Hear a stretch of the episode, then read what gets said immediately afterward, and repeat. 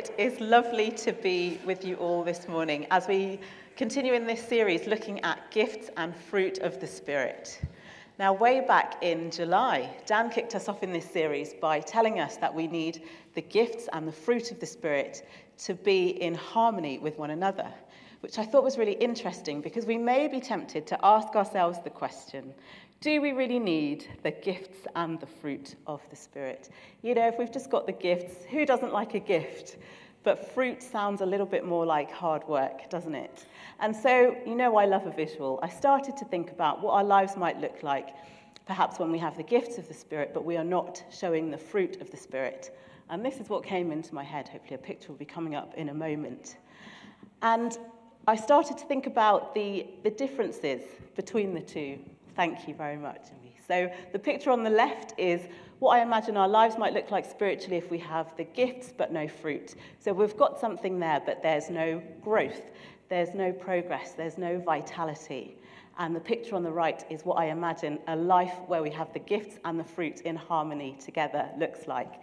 And there we see a plant that is flourishing and thriving, has deep roots, and can nourish others. And this is what a fruit filled life, a spirit filled life can look like. We know that the gifts of the Holy Spirit are given and not earned, and Paul tells us in 1 Corinthians that they are given for the common good. We serve a generous God who gives good gifts to his children, and when we invite Jesus into our lives, the Holy Spirit comes and fills us. And I like to think of the gifts of the Spirit as maybe the seeds, the root, the trunk of the tree of our lives. They show us that something has been imparted, something has been deposited on the inside of us. And with the Holy Spirit, we have everything we need to grow the fruit of the Spirit. But it won't happen automatically, and it won't necessarily be maintained unless we seek to develop that fruit in the seasons of our lives. Now, anyone who knows more about gardening than me, so probably everybody in this room, will know that if, for example, you have a fruit tree in the garden, there are some years where you have an incredible yield, and other years it might just be in the ones and twos. And perhaps life can feel like that as a believer. Some seasons just feel more fruitful than others. But Jesus tells us that if we remain in Him, we will bear much fruit, and it will be fruit that will last. So there's one man that I want us to think about in the Bible today as we look at why we need the gifts and the fruit of the Spirit to be in harmony. Why simply being gifted with the Spirit might not always be enough. And that person is Saul, son of Kish, the first king of Israel. Now, Saul's story takes place in 1 Samuel from chapter 9 onwards and makes for both devastating and fascinating reading. At the time that we meet Saul, Israel is in a bit of a mess. They're not really one nation, more a loose grouping of 12 tribes with no clear leader. And their, their main enemies, the Philistines, have turned Saul's hometown into an outpost. They're having an absolute field day. And Samuel, the prophet, the young boy who once said, Speak, Lord, for your servant is listening, is still listening, and for a while has been the go to guy for wisdom and understanding for the people of Israel. But they looked around at all the other nations around them and they wanted what everybody else had, which I can certainly identify with. Even though they knew that God had called them to be distinctive, that they belonged to Him, to be set apart, that He was really their king and their ruler, all the other nations around them had a king, and that's what they wanted too. And so God gave them what they asked for. So we pick up the story in 1 Samuel 9, and I'm just going to read a few bits for us. So it starts off there was a Benjamite, a man of standing, whose name was Kish, son of Abiel, the son of Zerah, the son of Bechorath, son of Aphiva of Benjamin. Kish had a son named Saul, as handsome a young man as could be found anywhere in Israel, and he was a head taller than anyone else. Now the donkeys belonging to Saul's father Kish were lost, and Kish said to his son Saul, Take one of the servants with you and go and look for the donkeys. So he passed through the hill country of Ephraim and through the area surrounding Shalisha, but they did not find them. They went on to the district of Shaalim, but the donkeys were not there. Then he passed through the territory of Benjamin, but they still did not find them. When they reached the district of Zuph, Saul said to the servant who was with him, Come, let's go back, or my father will stop thinking about the donkeys and start worrying about us. But the servant replied, Look, in this town there is a man of God. He is highly respected, and everything he says comes true. Let's go there now. Perhaps he will tell us which way to take. And then jumping to verse 15. Now, the day before Saul came, the Lord had revealed this to Samuel. About this time tomorrow, I will send you a man from the land of Benjamin.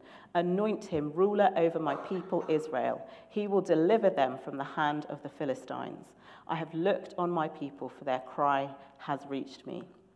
When Samuel caught sight of Saul, the Lord said to him, This is the man I spoke to you about. He will govern my people. And then in chapter 10, Samuel took a flask of oil and poured it on Saul's head and kissed him, saying, Has not the Lord anointed you ruler over his inheritance? The Spirit of the Lord will come powerfully upon you, and you will prophesy, and you'll be changed into a different person.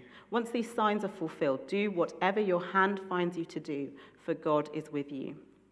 As Saul turned to leave Samuel, God changed Saul's heart, and all these signs were fulfilled that day.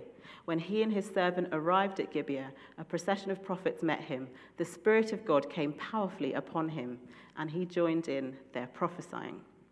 So far, so good. Saul is filled with the Spirit and is prophesying with the best of them. But unfortunately, it didn't stay that way. By chapter 13, about a year into Saul's reign, the Philistines are continuing to cause havoc. And Samuel has given Saul very specific instructions on what to do in the battle, including waiting for this seven days for him to come and offer a priestly sacrifice. In a moment of panic, as the seven days pass, Saul, unable to hold his nerve, neither priest nor prophet decides to offer the sacrifice himself. He's disobedient, and Samuel gives him a bit of feedback on that failure, which doesn't go down well. And we read in verse 11 of chapter 13, What have you done? asked Samuel. Saul replied, When I saw that the men were scattering, and that you did not come at the set time, and the Philistines were assembling at Michmash, I thought, Now the Philistines will come down against me at Gilgal, and I have not sought the Lord's favor so I felt compelled to offer the burnt offering. You've done a foolish thing, Samuel said. You have not kept the command the Lord your God gave you. If you had, he would have established your kingdom over Israel for all time. But now your kingdom will not endure. The Lord has sought out a man after his own heart and appointed him ruler of his people, because you have not kept the Lord's command. And this failure rocked Saul's sense of self, which seems to be a recurring theme. And as he's met with the news that his kingdom is not going to endure, we see a king gripped by fear. And in fact, several times throughout the book of 1 Samuel, we read of Saul being afraid of losing control in chapter 13, of other people in chapter 14, of his reputation being tarnished in chapter 15, and even of David when he came on the scene in chapter 18. Now, undoubtedly, Saul was filled with the Spirit, but we don't see him seeking to stay close to God. And at times it seems that he's actually avoiding spending time with God. In the middle of the battle in chapter 14, he's unsure of which way to turn, and the priest encourages him to inquire of the Lord. Saul prays and hears absolutely nothing, and then becomes frustrated that he's not heard from God. How often we can forget to stay close to God until the going gets tough. Saul was someone who was filled with the Spirit and displayed the gifts of the Spirit, but his life and his reign became fruitless. And in chapter 15, we read these words Then the word of the Lord came to Samuel I regret that I have made Saul king, because he has turned away from me and has not carried out my instructions. So, what went wrong for Saul? You know, it strikes me in reading his story that he was just not living a life in which he stayed close to God and he made his decisions based on fear, pride, wanting to please others, and wanting to make a name for himself. His relationship with God is not seen growing. We don't see him spending that time with God. And while he has the gifts of the Spirit, while the gifts of the Spirit are often displayed in public, the fruit of the Spirit is so often developed in private, isn't it? In our personal relationship with God, and then outworked in the world around us and we need both. And the balance of gifts and fruit is so beautifully demonstrated, of course, in the life of Jesus, who, in such contrast to Saul, is constantly seen taking time away from everybody else to spend time with the Father, and says that he only does what he hears the Father telling him to do. Jesus demonstrated to us what a spirit filled life can look like in his interactions with all those around him. So, while gifts are attractive and desirable, and we should desire them, God is looking at our heart because our heart shows what we've been building upon and what we've been investing in. For where your treasure is, there your heart will be also. And in 1 Samuel 16, as Samuel comes to anoint King David, we read that when they arrived, Samuel saw Eliab, David's big brother, and thought, Surely the Lord's anointed stands here before the Lord. But the Lord said to Samuel, Do not consider his appearance or his height, for I have rejected him. The Lord does not look at the things people look at. People look at the outward appearance, but the Lord looks at the heart. So, what about our hearts? Is our heart set on developing love, joy, peace, patience, kindness, goodness, faithfulness, gentleness, and self control? It's a tall order. If only there could have been some easier fruit in there to grow, like apathy or passive aggression or complaining. But the, the truth is that we cannot grow this fruit by ourselves. We have to remain in Jesus. John 15, he says, I am the vine, you are the branches. Remain in me, and you will bear much fruit. We can't go it alone. If we're ever feeling like we know that the Holy Spirit is on the inside of us, but we are struggling to be kind, we feel that we're impatient, we have no self control, maybe it's because we're not remaining in Him. Because whether we've been a Christian for one day or a hundred years, at no point do we graduate from needing to stay connected to Jesus. Without him, we will not be able to live this fruit filled life. So we need to know him first. And these fruit are the characteristics of a holy God. We need to know the God that we serve. We need to stay close to Jesus, and the Holy Spirit will give us everything we need to cultivate this fruit in our lives. So, what can we learn from this tragic story of Saul that can protect us from being people who are, ooh, I've lost my paper. Rob, it might be time to close the door. Just pick this up. Now I don't know where I am. Here we go. Um, that can protect us from being people who are gifted with the Spirit but lacking in the fruit of the Spirit. How could Saul's story have looked different? It strikes me that as we read Saul's story, his life gets smaller and smaller and smaller as he tries to do it alone. But Jesus says in John 10:10 10, 10, that the thief comes to kill, to steal, and to destroy. But I have come that they may have life and have it in abundance. A fruit filled life is an abundant life. And I want to suggest three things from this story that characterize a fruit filled life.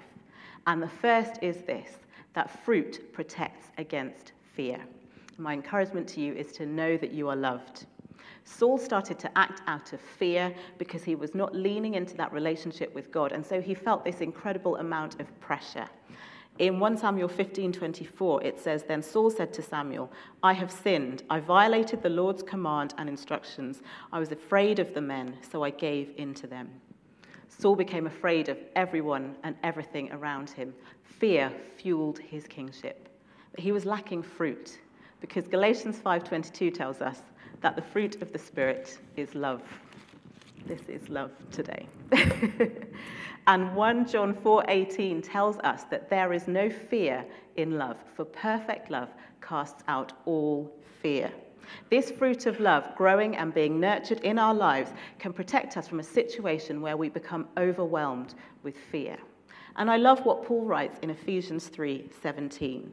He says, "And I pray that you, being rooted and grounded in love, may have power together with all the saints to grasp how wide and long and high and deep is the love of God, and to know that love that surpasses all understanding, that you may be filled to the measure of all the fullness of God." A fruit filled life is an abundant life, and we have access to an abundance of love in our Heavenly Father. If we remain in this love, rooted and grounded, which is great language when we're talking about fruit, then fear will not have a place. We won't have to react out of fear. See, Saul was not cultivating an understanding of the love of his heavenly Father, and so he began to act out of fear and pressure Panic drove his decision making and it started to affect his whole life. Can this happen to us as well? The key to this fruit is to spend time getting rooted and grounded in this most basic and yet most incredibly profound principle that God is love.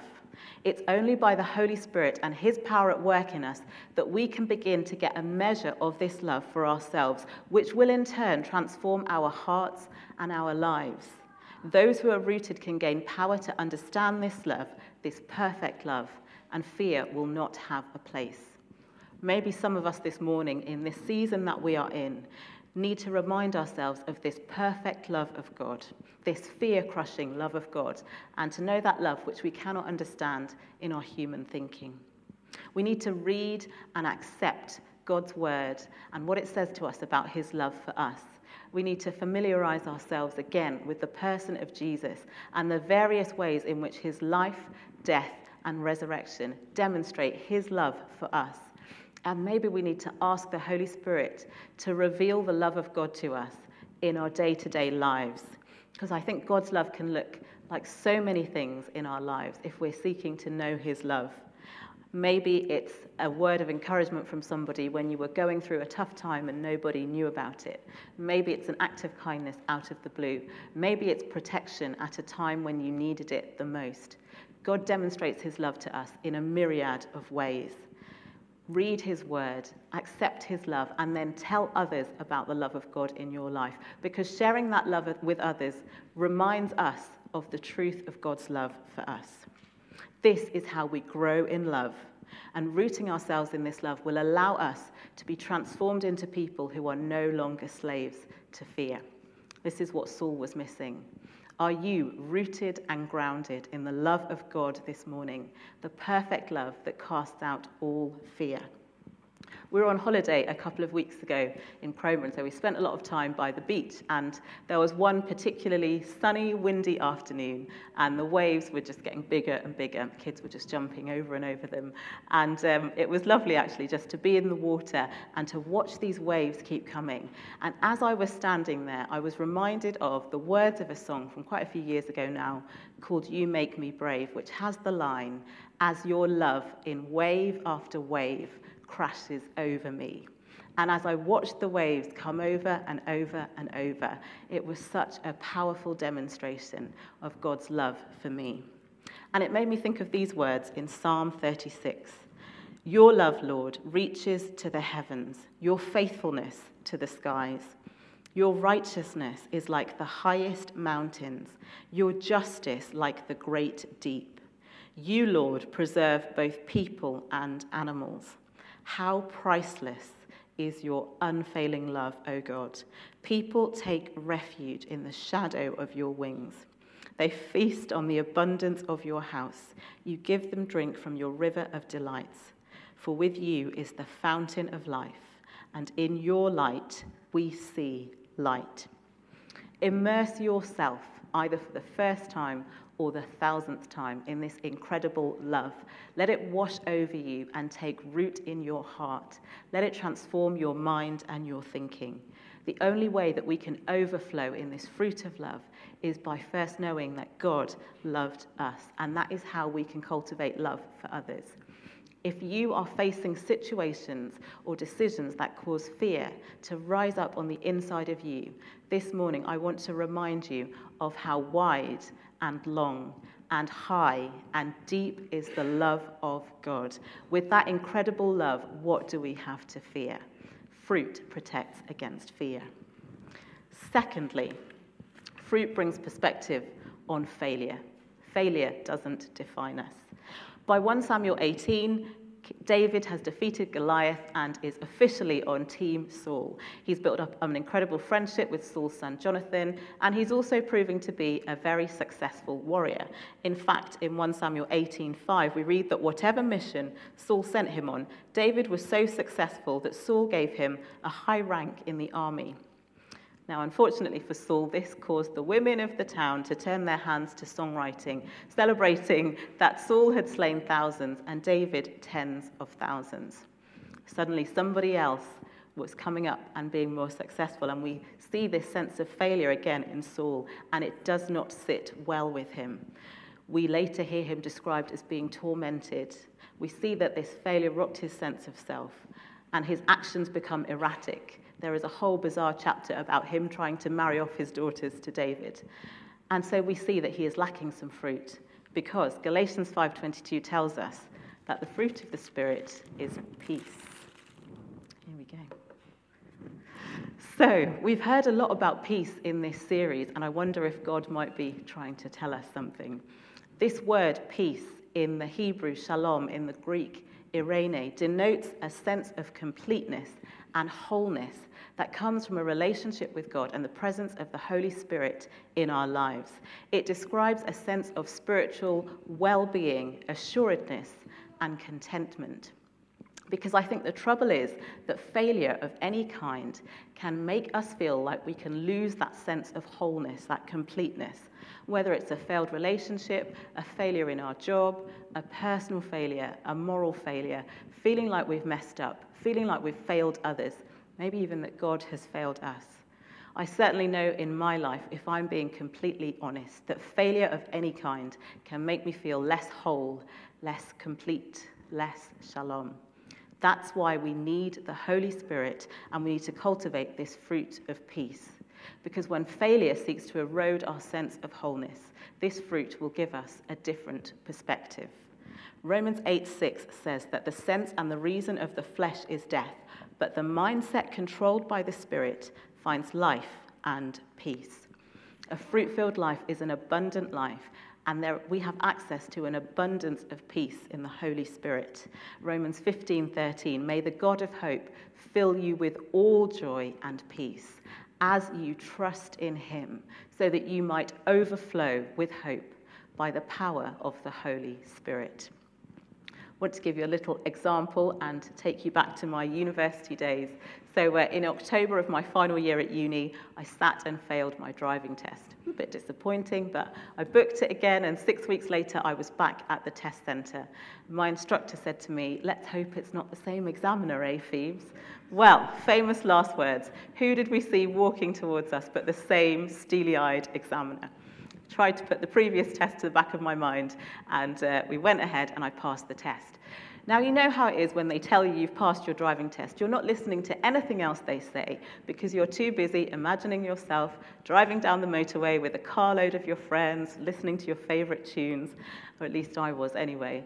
But I was brought back from this fantasy motorway land by the examiner saying to me, You know, I remember you from your previous test. He said, uh, I was really struck by the way you handled the news that you'd failed your driving test. Your calm reaction really stuck with me. My first thought was, what does everybody else do when they find out they've failed their driving test? Still don't know the answer to that. But he wouldn't let it go. He kept asking me. So he wanted to talk about what I was studying, what my plan was beyond that. Even we even got to talking about church and faith. And as I was talking to this examiner, it struck me that perhaps what he'd seen in me was something that had been developing for a while. You see, two and a half years before that driving test was the day of my long awaited A level results. And I know we've just come out of exam results season. And from a very young age, I had had my heart set on becoming a doctor. As I grew older, there were people in my church and in my family who gave me lots of encouragement, words of encouragement even, that seemed to suggest that this might be what God had for me. And more than that, in my personal relationship with God through my teenage years, I also became more convinced that this might be what God would have for me to do. And so I began to gear everything up towards this. My options choices, my work experience, A level subjects, in the conviction that this would be what God was asking me to do. Then A level results day came, and I missed the grade that I needed for biology by a margin. And for me to stand here and say I was disappointed just does not cut it. It felt like the bottom had fallen out of the floor beneath me. I felt the hugest sense of failure. And what I struggled with the most was that I had been so sure that this might be what God wanted me to do. So, was I wrong? Had I not heard him correctly? And more time pressed, what was I going to do next? My sense of wholeness was hugely under threat in that moment. But I had a choice to make. I decided to go to the same uni I was planning to and do a science degree, and I had to decide was I going to remain with him or was I going to go my own way? And I chose to remain.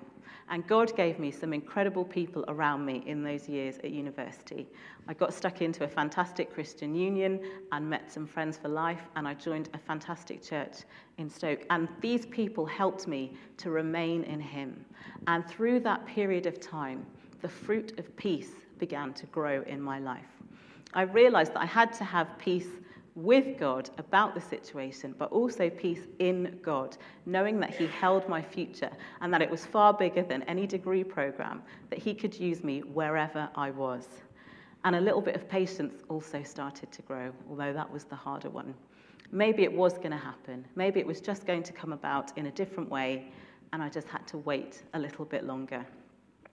Interestingly enough, the day after that conversation with the driving examiner, I received a letter to say that I had a place for the following year on a graduate medicine degree programme at Nottingham Medical School. And the rest, as they say, is history. But in those two and a half years between those devastating A level results and this driving test, the fruit of the Spirit had been growing in my life, thanks to the people around me, helping to bring perspective to my failure so that when other failures came, they were met with a bit of peace. Now, I would love to say that I have continued on on a peaceful trajectory for the rest of my life, but I am a work in progress like the rest of us. But it did remind me about how so often this fruit is demonstrated in situations we just wouldn't choose to find ourselves in. But if we can cultivate joy and peace and patience through the failures of life, the smaller failures, they will be in place, ready to grow and bring peace in other failures of life. And so we don't have to lose that sense of wholeness and completeness and assuredness in Jesus. The God of hope can indeed fill us and keep on filling us with all joy and peace as we trust Him through failure. And finally, fruit keeps us focused on the future. Don't give up. In 1 Chronicles 10, verse 13, we read that Saul died because he was unfaithful to the Lord. He did not keep the word of the Lord and even consulted a medium for guidance. You know, I do feel for our friend Saul as his journey of kingship continued because he became so caught up in himself that he was not able to be faithful to the assignment that God had given him. He was not able to see the bigger, longer term picture and just commit wholeheartedly to serving God he was lacking in fruit because Galatians 5:22 tells us that the fruit of the spirit is faithfulness. Here we go. This is what you can get on Amazon by the way if you're interested. when we have an understanding of who God is at his very core, we will desire to grow the fruit of faithfulness. We will want to be faithful to him and to the people that he's placed around us and to what he's asking us to do. And as with all these fruit, the way we develop this faithfulness is by first understanding that God is eternally faithful to us and allowing that truth to take root in our life. He is faithful. He has been faithful, and He forever will be. And He calls us to a life of commitment to Him and to the great commission that He has given us. And He has given us everything we need to live this life, everything we need for life and godliness.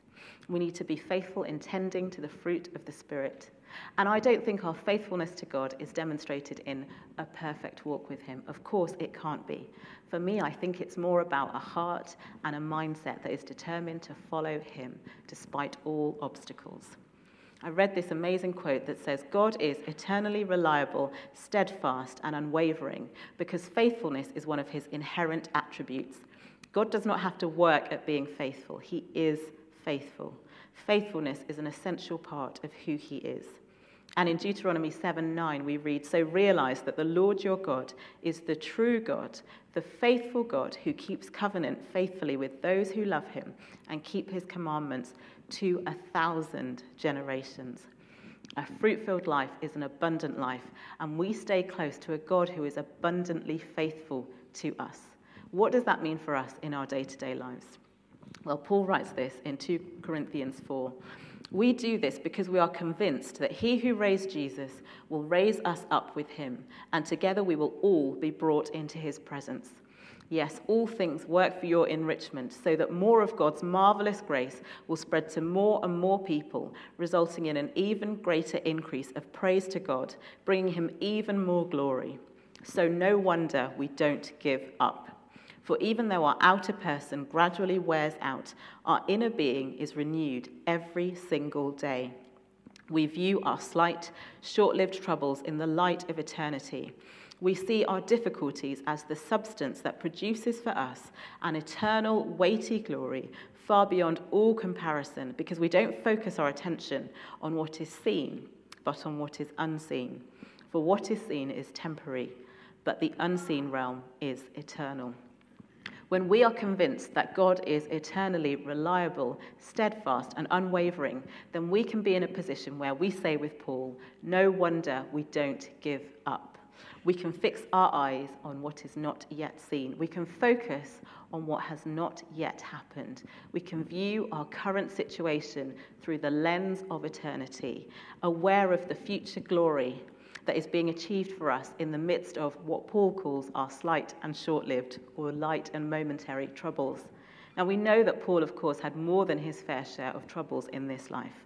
But writing to Timothy from prison, he says in 2 Timothy 1:12, I know whom I have believed, and I am convinced that he is able to guard what I've entrusted to him until that day. With that level of confidence, we can also say, God is faithful, and I have decided to be faithful to him. The current situation may look bleak, but I stay faithful. People may not understand my decision making processes, but I stay faithful. I cultivate faithfulness. I fix my eyes on what is unseen because what I can see in front of me right now is only part of the story, and what is unseen is what will last. So I stay faithful. I do the things that I don't always feel like doing. I tell my soul to praise the Lord, and I stay faithful because I know that as I stay close to Him, He promises to stay close to me. And that is how we grow in faithfulness to God and to what He's called us to, because we know that we can never be more committed to Him than He is to us. And because we know that one day we are going to see His face, and we want to hear those words, Well done, good and faithful servant. You have been faithful with a few things. I will put you in charge of many things. Come and share in your master's happiness. Fruit keeps us focused on the future. What we see in front of us is not the end of the story, so no wonder we don't give up. We stay faithful. So, what can a fruit filled life look like for us as believers? Yes, we love the gifts of the Spirit and we steward them carefully, but we also need to commit to developing our relationship with Jesus and growing in the fruit of the Spirit because a fruit filled life is an abundant life. Fruit protects against fear. Perfect love casts out all fear. Immerse yourself in this incredible, fear crushing love of God. Let that take root in your life so that you can be free from slavery to fear. Fruit brings perspective on failure. When things go wrong, when disappointments come, when failure seeks to erode our sense of wholeness, the God of hope can indeed fill us with all joy and peace as we trust in Him. Keep on trusting in Him. Keep on leaning on Him. Allow that fruit of peace to grow and to uh, protect you from losing that sense of assuredness and completeness in Jesus. And fruit keeps us focused on the future. God doesn't do faithfulness, He is faithful. Because of this, we don't give up. We can fix our eyes on what is not yet seen. We can view the worst of circumstances through the lens of eternity, and we can await with anticipation our well done, good, and faithful servant. A fruit filled life is indeed an abundant life.